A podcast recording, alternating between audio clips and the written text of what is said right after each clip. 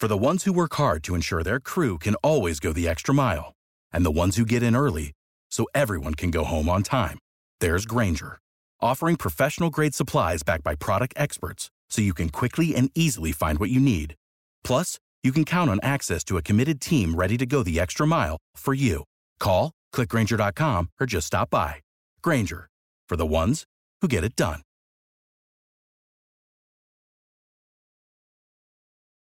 Every team, every topic, everywhere. This is Bleav. Hey, hey, hey, hey, hey. What up, though? You're listening to I'm Probably Right. I am Reggie Watkins.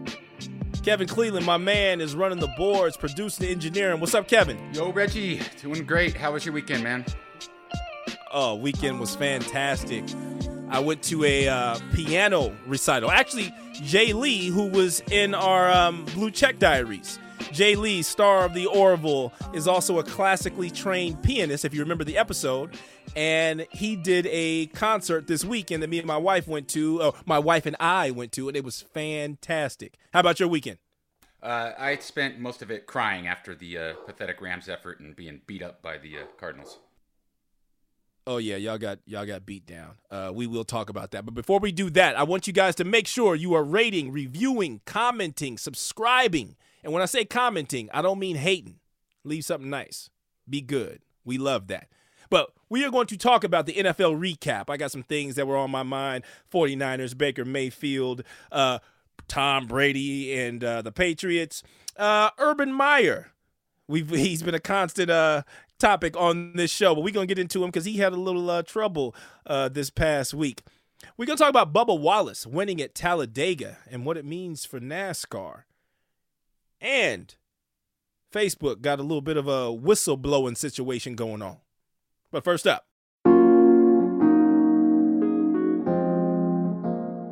week four of the NFL is in the books, and we can finally be done with the nonsense that was Tom Brady and the Buccaneers versus uh, Bill Belichick and the New England Patriots.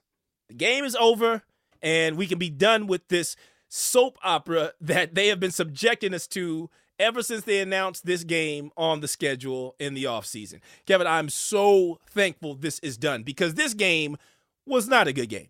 It was a hell, it was raining buckets out there. And you had Tom Brady coming back to New England, and we had all the sentimentality and all this stuff. And oh, how's it to be for Tom Brady coming back? And what are they to do with with Belichick? Are they to shake hands? Are they to hug? Who gives a damn? Why do we give a damn about whether or not these two dudes, who we don't really know from Adam, or if they're to hug or they're to be nice to each other? They play football. Tom Brady is really good at playing quarterback. Bill Belichick is really good at coaching football teams. That's what they do. I could care less if they are friends. But we made this whole big old thing about what was going to happen when they played in the game. And what we ended up getting was an average game with some terrible weather and a whatever outcome. I mean, Tom Brady did not look good. And I mean, it, for all intents and purposes, it looked like Bill Belichick had his number. I mean, the Buccaneers still won the game, but it looked like Tom Brady was out there struggling. And it looked like the weather was affecting some of his throws. And, you know, I saw him overthrow some people. He, he made one great pass to Antonio Brown that Antonio Brown dropped. And that would have been a, uh, a dope catch, which would have uh, got my win uh, with Vegas because I had a certain uh, spread that was not hit. Thanks a lot, Antonio and Tom Brady. But there's a narrative going around that – the Patriots look great in this game and they should feel good about this. No, they lost the game. Same thing that was happening with the Cowboys in week one, where there was moral victories going around. And people are trying to give a moral victory to the Patriots, and I just don't see it. They lost the game 19 to 17. Well, Mac Jones was spectacular. Uh, what game were y'all watching? because I watched a game where Mac Jones went 31 for 40. He completed 19 passes in a row at one point, which is cool, but he completed 19 passes in a row with the ball barely going five yards past the line of scrimmage. What? Why are we giving people cookies and brownies for that? He was 31 for 40, 275 yards. Average complete average yards per attempt 6.9. For his season, Mac Jones is a 6.3 average per attempt. That has him at 27th in the league. That means he's better than five starting quarterbacks at average yards per attempt. And so what I've been just saying about Mac Jones. He's just a guy.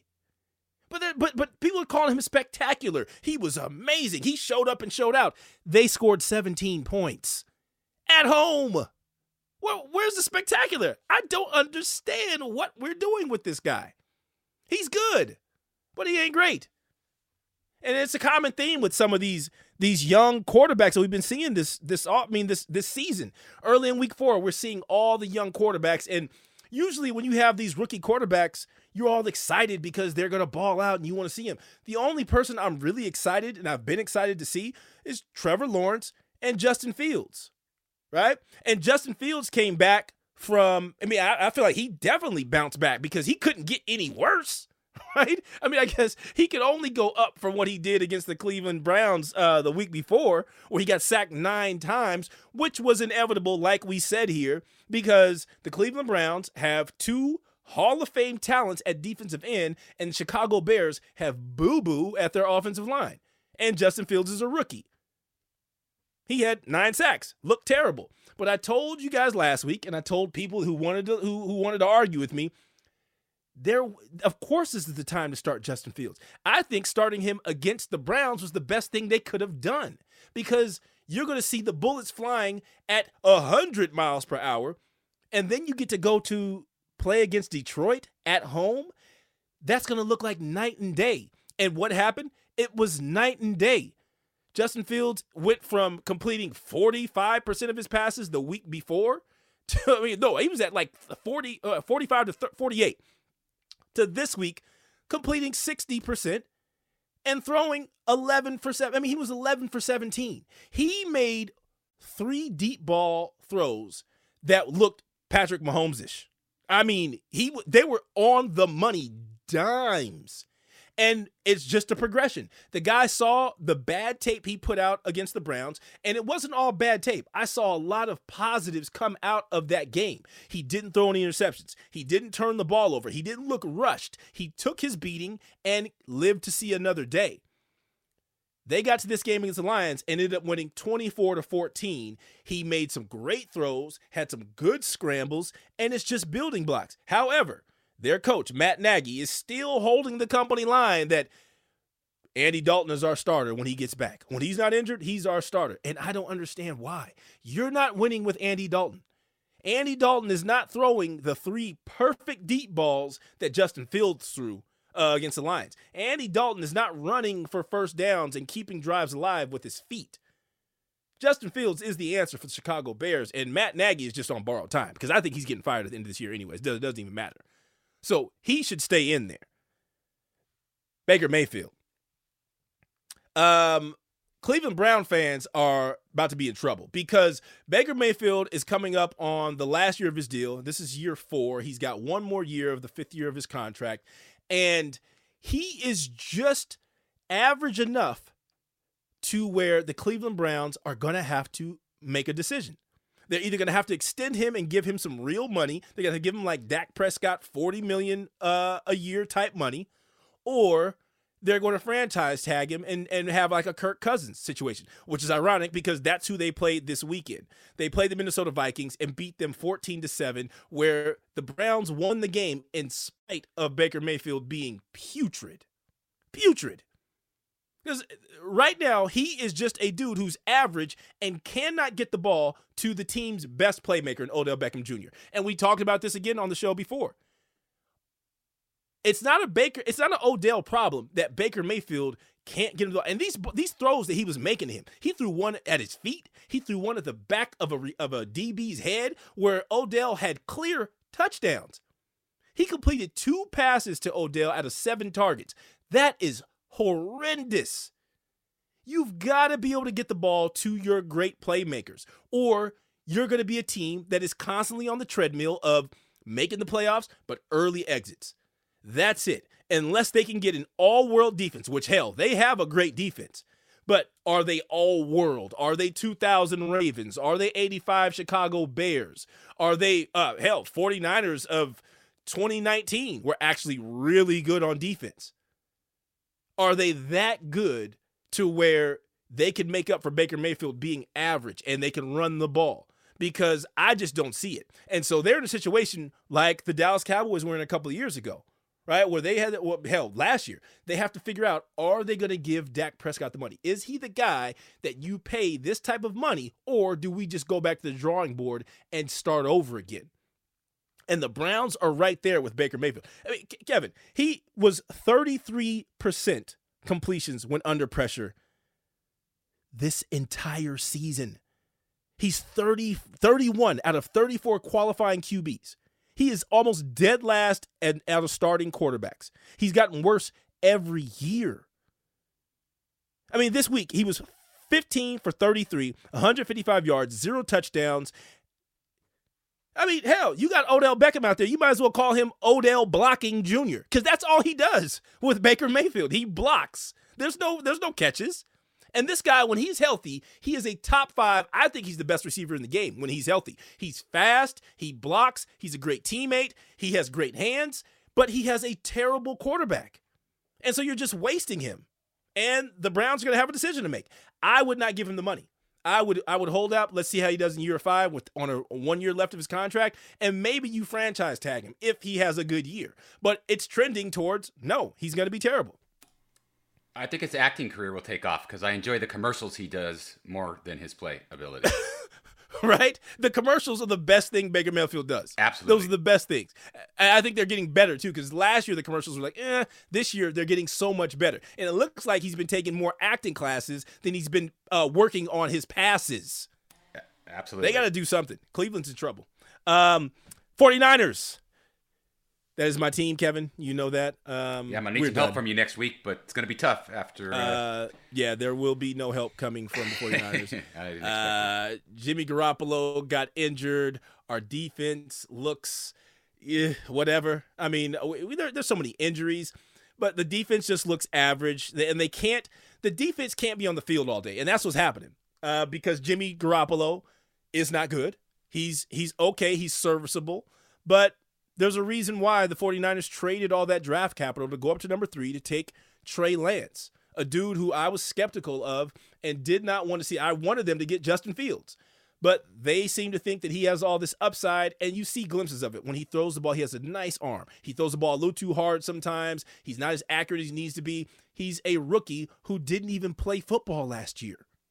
And he's only really played one season. He's thrown 317 college footballs. And this guy is coming to the NFL. He's not going to look great. It's going to look bad. But I saw good things versus the card. I mean, versus the Seahawks. Yes, he holds the ball too long, but those are things you can coach up. He throws the ball too hard. Those are things you can coach up. But what I saw was pocket presence and escapability, and that's all you want to see out of that guy. That dude kept plays alive. He made things happen. And this week against the Cardinals, he's going to start. Actually, Kevin, I'm going to that game. I'm going to Arizona this weekend with my dad my son, and my sister will be there. We're going to go and watch the game. And we're going to lose. But I want to see Trey Lance play against a lights out defense, people flying all around, and I want to see how he handles it. Because I think it doesn't even matter. With Jimmy G, the 49ers are not winning the Super Bowl. That's a wrap. Now, with Trey Lance, we're definitely not winning the Super Bowl, and we probably don't even make the playoffs. Well, we probably don't even make the playoffs with Jimmy G. But at least I want to see the guy play because the only way he's going to get better is actually being out there now and seeing what we've got. Put him out there, let him learn on the fly. It's going to be ugly at times, and it sucks for our defense because our defense was supposed to be really good, but we're seeing now they're not that great. And uh, Nick Bosa, does that dude have any moves? All I ever see him do is bull rush. There's no spin, there's no nothing. It's just, I got to get past you on this corner, and if I don't, the quarterback is fine. We, I, the, the Niners, man, they're the worst team in that division. Uh, we thought, I mean, NFC West is still a dope division. I think it's the best, the the the best division besides the AFC West in football. But the Niners, I, I, I could see them being the fourth best team, not making the playoffs. Your Rams uh, got manhandled Yes, they did. by the Cardinals. and, and I got a dose of Kyler Murray, and boy, that little guy can run around.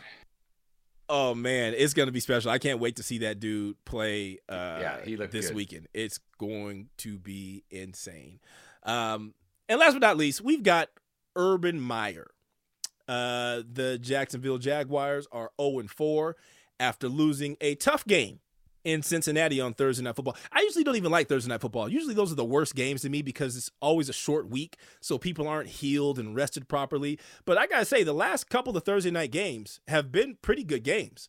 Uh, Trevor Lawrence played well, almost got these guys to a win. Joe Burrow played a little bit better, and they were at home, so they got the dub.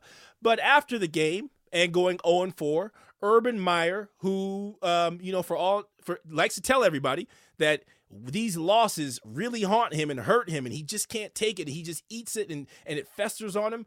Uh, didn't seem to fester on him too much because there was video of Urban Meyer hanging around in Ohio after the team had flown back home. He stayed, said he was staying to hang out with his grandkids. When um I don't know if where he was at, but I don't think grandkids are allowed into bars and restaurants like this where they got people dancing on you because what happened was there was some girl who was not his wife dancing all up on Urban Meyer. Did you see that, Kevin? I did, and it looked like quite the sensual dance. I mean, she looked like she she looked like she could dance. And I'm not here to, you know, question Urban Meyer's life choices and what he does. I don't give a damn about that. You do what you do, man. I'm not judging you and none of that. But at, at some point in time, these things start to add up, right? You're 0 and 4. What the hell are you doing at a restaurant getting lap dances? And while the team is going back home and these losses are supposed to really hurt you, then why the hell ain't you, instead of getting lap dances, why ain't you in the office somewhere trying to figure out how to not be 0 4? And it, it adds up. You know, he brought in the dude from Iowa, the strength and conditioning coach, who had the the the racist uh, comments history. Hired him without really talking to anybody, rubbed the team the wrong way, had to fire the dude before the season even started. Then he brings in Tim Tebow, nepotism like a mug, right? Waste a roster spot on having this dude come in here and look terrible. Trades away Gardner Minshew, who is the backup quarterback for the team, a good backup quarterback. In case anything goes wrong with Trevor Lawrence, you got somebody in there to help this team out. Trades him for a ham sandwich. And now this. And the owner, Shad Khan, has come out and said, yeah, he has to regain our trust. And Kevin, not to mention when he does his press conference talking about how he has to do better, he apologized to the team. He dry snitched on Trevor Lawrence. He said, you know, I got to do better. You know, I you know I just know how things. You know, the media gets out there, and you know stuff ends up in the media. But it was it's kind of like when Trevor Lawrence had his bachelor party in Las Vegas because I know what happens out there. What? Why the hell is my name coming up in your misbehaving press conference? What are you doing, dog? We cannot have this. And and people are are are I got friends who are like, "Man, I hope he comes to USC." There ain't no way in hell USC is bringing Urban Meyer here. I think Urban Meyer's done after this year. I don't think he's he's he's uh he's a college uh he's an NFL coach. I just don't think it's going to happen. He's not coming to USC. USC right now, if people don't know, is in bad. They're dealing with a billion dollar settlement for sexual misconduct uh, on the campus. Right? They're not bringing in Urban Meyer, who has had, who has appeared to look lenient on domestic violence uh, with his coaching staff. Uh, there's been sexual assaults and things of that nature on campus at Florida, on campus at Ohio State with players where he is seen to be lenient on that you can't have half of the campus afraid that the coach, the new coach is coming in, is just going to be letting people run wild. There's no way he's coming to USC. I don't know if there's any big name program that could have that guy there. He's made his money. He needs to just chill. Uh, this is not going to be a multi-year, uh, you know, career for Urban Meyer at the NFL. It's just not going to happen. Players, you're asking the players to put aside their vanities and, you know, not be going out and getting into trouble. So for the betterment of the team and the organization, and then the coaches out there getting caught on camera, getting lap dances from somebody that ain't his wife, you can't do that, dog. You gotta be you, especially you. You gotta be home in the books trying to figure out how to get us better, and he ain't doing that. So this Urban Meyer movie is gonna be uh, it's gonna be ending pretty soon. We'll be back after the break.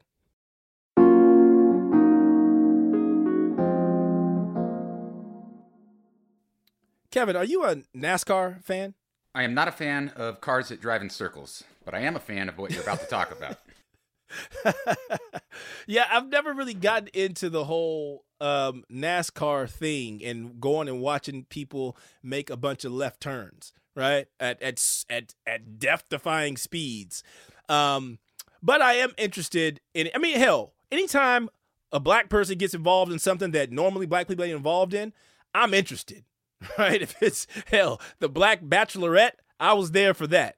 Uh, the Black Bachelor, I'm there for that. Black ice hockey players, I'm there for that. So Bubba Wallace just won at Talladega, which makes him the second black driver ever to win the NASCAR Cup Series. Um, the first person was Wendell Scott in 1963, and he wasn't even declared the victor for several months. Several months they took to say this black dude won a race in 1963. That's how much they didn't want to give it. We're sitting there at the track watching him pass and win. We're going to speculate on whether or not we're going to give him this win in this sport uh, for a couple of months.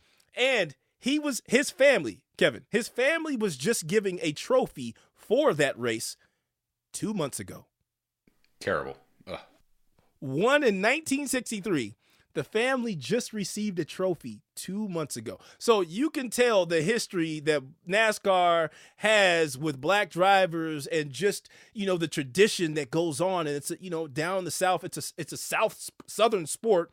Um, so it's pretty big that Bubba Wallace won at Talladega. And this is also the place where 16 months ago, Bubba Wallace, uh, his crew found a noose hanging in the garage. You remember that? I do.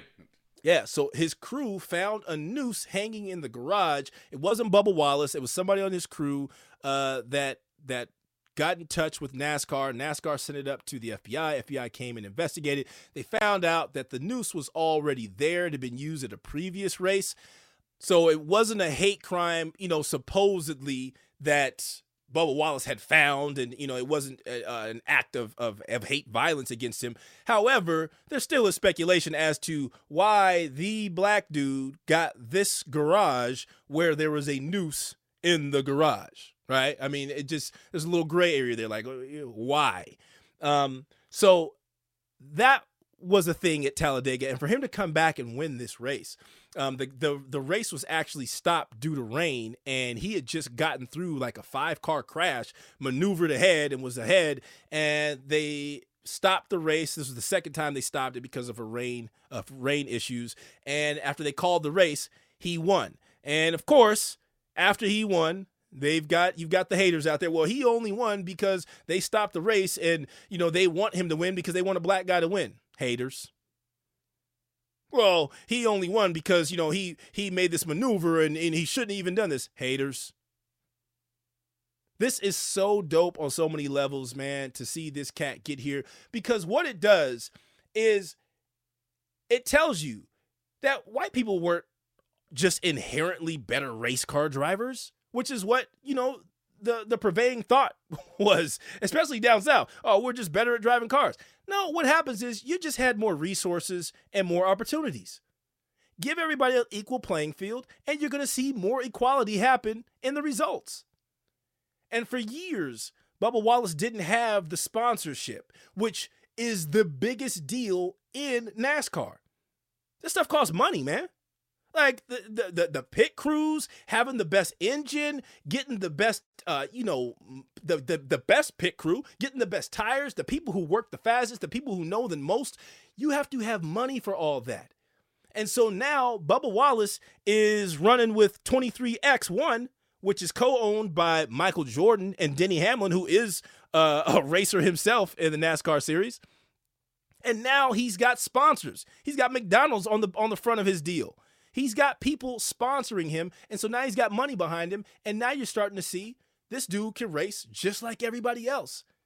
And I think it's so dope that he did this and it's so it's so monumental. I mean, and don't forget, he also was, you know, behind NASCAR getting rid of the the Confederate flag at their events.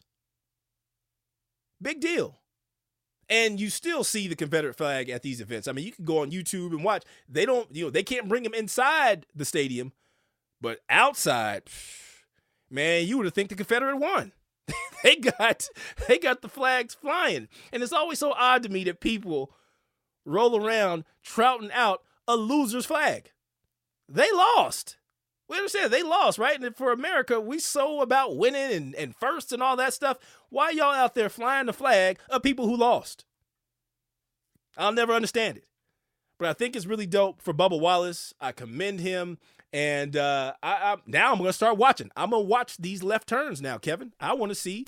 I'm gonna see what he could what he could do. Um, now, will it bring more black people to the sport of NASCAR and, and car racing? I doubt it. I mean, it's I mean, it just costs too much money. You're not going to get the sponsorship that that everybody else is going to get, you know, and, and it's elitist type sport. But there's always hope. Hell, my stepdad uh, runs a race team, and they trying and trucking and moving their way. So I know that they are happy as hell for Bubba Wallace because hopefully some of that stuff will trickle down to them. But I think it's just a great day for America. Whenever there's equality and more equality, America wins. We'll be back after the break.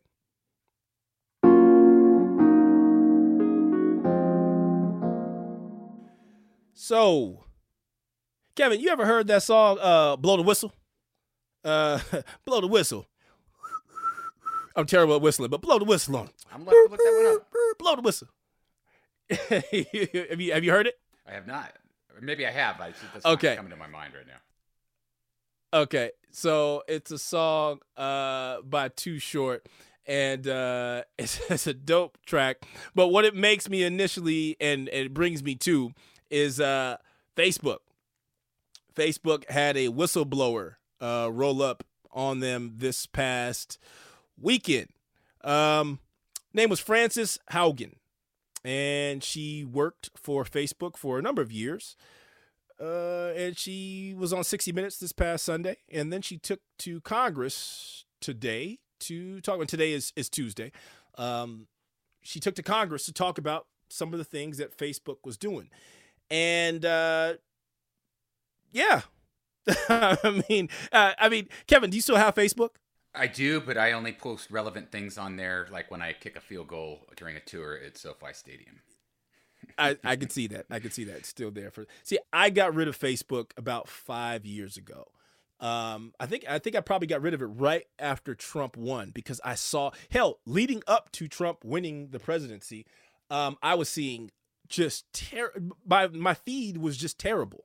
It was just getting more and more terrible, more and more uh, divisive, and I was just like, I can't be here. And plus, I was getting all these, you know, messengers and chain letters from family members saying, pass this along, uh, you know, to 10 people. And I hate those. Um, and I was basically only there for my family and, and like distant family who still wanted to see you and all that stuff because they still use Facebook. And, but I had to get off there. It was just too toxic and, and just too much. I can only imagine what it is now. And so what Frances uh, went and was talking about was that you know she accused Facebook of putting astronomical profits before people, um, and you know she detailed how they the company had deliberate efforts to keep people, especially children, hooked on their products, which Facebook owns Instagram and WhatsApp. Um, and I can see how that might be a thing. And I posed this question on my Instagram today because I wonder do we feel that Facebook and social media apps should be a moral compass for the world? Like, should they be the ones doing all the good in the world? Because they didn't start this thing to be our therapist, right? And I'm just, I'm just I'm just speaking from both sides here. Facebook did not get in the game of social media apps to help people and help the world be better humans. They did it because they wanted to make money. Right? Like it's not Facebook's job and I don't feel this way. I don't feel like it's Facebook's job to make sure that I feel good about myself. Now, their products, right? They've got these these apps where you know you can face tune and you can fix your face and you can put these filters on that make you look better and yada yada. And then now the problem that I see is when it's for children, okay? Because kids don't have the bandwidth in their brain yet to make these decisions to say, well, this is this is altered. I don't need to worry about that. I don't need to feel good about that. Uh, I don't I don't need this to make me feel good. Oh, they put a filter on here. It's whatever. That's not real. They're not able to to do that yet. They don't have that level of discernment in their lives. So that is an issue for sure that I think needs to be taken up with. But for adults, Yo, Facebook don't owe you anything. You're on there for entertainment. You're there to stare at the pictures of that girl, that guy, to scroll and see what they're eating, where they went on vacations. You're that that's all for you. That's what you're there for. Now, is there hate speech and divisive comments and things that happen of that nature? Yes, that stuff needs to be regulated. I don't think that Facebook should be allowing people to hate right? There should be i mean eh, but but at the same time it's still just human beings. Human beings are going to hate. Hell facebook is a company that's in the business of people. The more people that are on their platforms the more money they make. What travels faster than good news? Bad news what travels faster than good news? Gossip. People are there for this. So it kind of comes to a it comes to a head of what are they going to do? Are they going to pick a side and be hey we're not going to allow people to come on here and hate and talk talk trash to people and do this or that or move things in, in one direction? Because if they're not letting things go to the right then they're pushing things to the left they almost have to be right in the middle here because that's how they make their money i'm not saying it's good or bad but that's the conversation you have to have so what do you do? As an adult, you just walk away. You say, I'm not going to, be a part of this. I canceled my Facebook because I just didn't like what was on there. I got off. And if I don't want my child to be on there, then that's on me to make sure that I delegate that. Yo, you are not allowed to do this. You cannot be on Facebook because it, your your brain is not ready for this you can't be on Instagram because of this. If you see that your child is having issues and things like that because of the social media aspect of the world weighing down on them, then you have to take the appropriate action. We can't be on Facebook to parent for us. But at the same time, so I go over the other side of it, right? There's a reason we have police right police i don't i don't i don't love the police i don't like the police but i understand why there is a presence or a need for regulation in certain places. Because people aren't the best at policing themselves. If we let everything go unchecked, it would be the wild, wild west.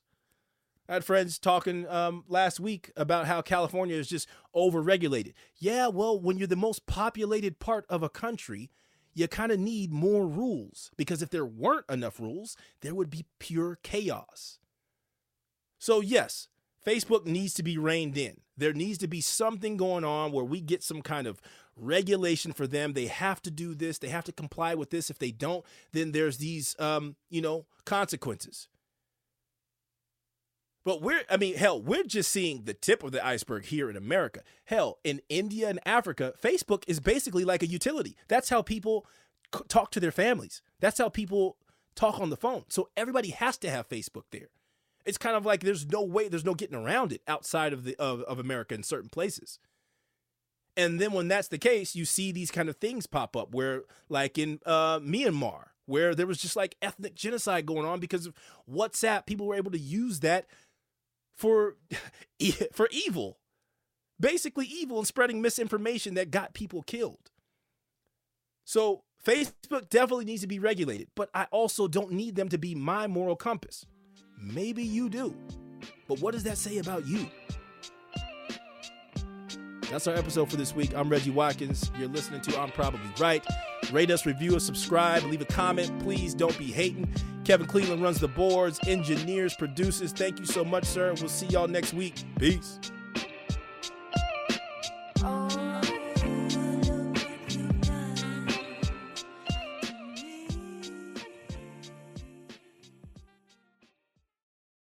Without the ones like you, who work tirelessly to keep things running, everything would suddenly stop.